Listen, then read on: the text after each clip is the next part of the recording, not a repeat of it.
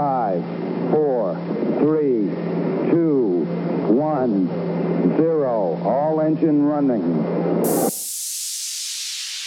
Ahoy! Welcome to my podcast, Amazed Yet? This is a place to learn amazing things and meet amazing people and have lots of fun. I am Ishan. I am 10 years old and in 5th grade.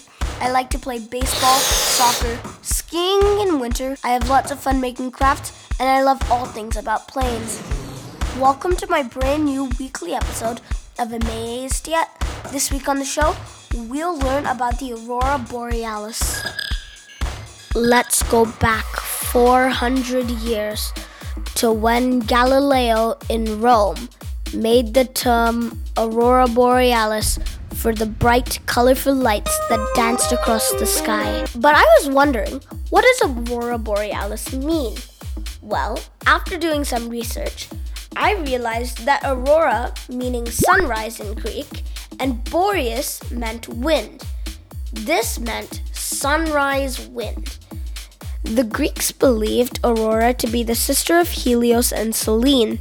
Helios was the sun and Selene was the moon. Other names for the aurora include the Northern Lights, Southern Lights, Rory, Ro, Ori, Dawn, Aura, and Airy. During winter break, me and my family did some research on where to see the Northern Lights, and we decided that some of the best places to see them were Grotta Light- Lighthouse in Iceland, Tromsø in Norway, Churchill in Canada, Aurora Sky Station in Sweden, Nuuk in Greenland, and Lapland in Finland. We decided to go to Fairbanks, Alaska because it was the closest. Speaking of the Northern Lights, ever heard of the Southern Lights? Bet you didn't. They're not as popular as the Northern Lights because of their hard to get access. Some places to see them include Eaglehawk Neck in Australia, South Georgia Island, Cradle Mountain in Australia, Stewart Island in New Zealand, Ushuaia in Argentina. Please correct me if I'm saying that wrong. Now let's go to the real science behind the aurora borealis. Auroras occur when charged particles or electrons or and protons collide with gases in Earth's upper or lower atmosphere. Those collisions produce tiny flashes that fill the sky with a colorful light. As billions of flashes occur in a sequence, aurora appears to dance in the sky.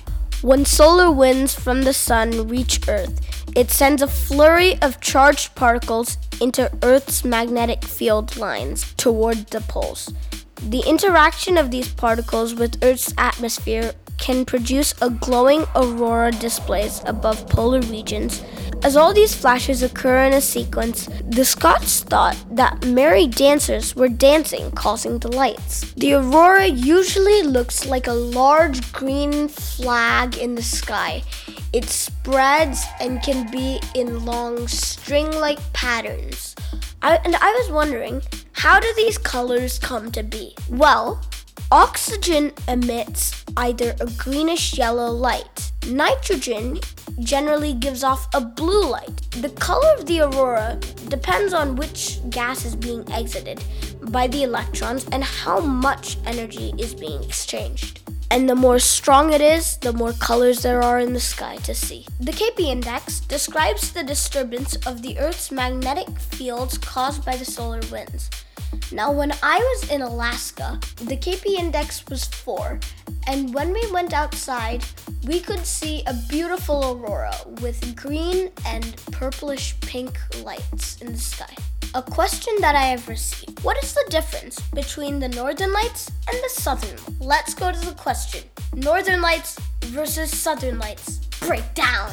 Well, for starters, they're both auroras, but the scientific name for the northern lights is the aurora borealis, and the scientific name for the southern lights is Aurora australis. The southern lights are not as popular because of the hard to reach locations they're seen in, but that doesn't make less beautiful than the northern lights.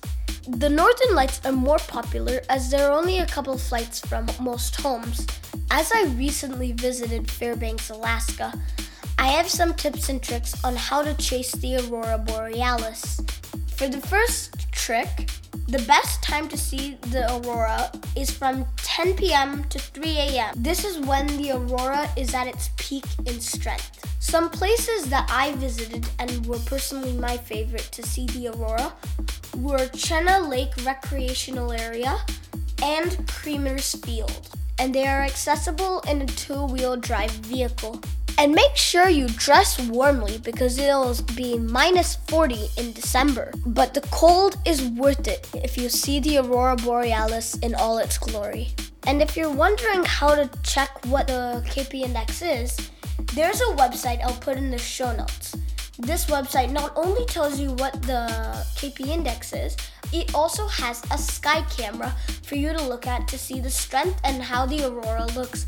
But keep in mind, this is not how it looks like to the naked eye. When you see an aurora in the sky camera, quickly hustle to the nearest good aurora viewing location. Make sure you pack a good quality camera. But if you can't, don't worry because Android and Apple phones have the greatest cameras that can capture the aurora beautifully. Some fun facts about the aurora is that it can occur on different planets. Jupiter, Saturn, Uranus, and Neptune have all had the aurora borealis. The aurora in the sky has occurred since the dawn of our planet. Dinosaurs have walked under them just as we do today. Thank you for listening. Make sure you put watching the aurora borealis in your bucket list because it's absolutely mesmerizing. Make sure you subscribe to my podcast and once again, goodbye, Ishan out.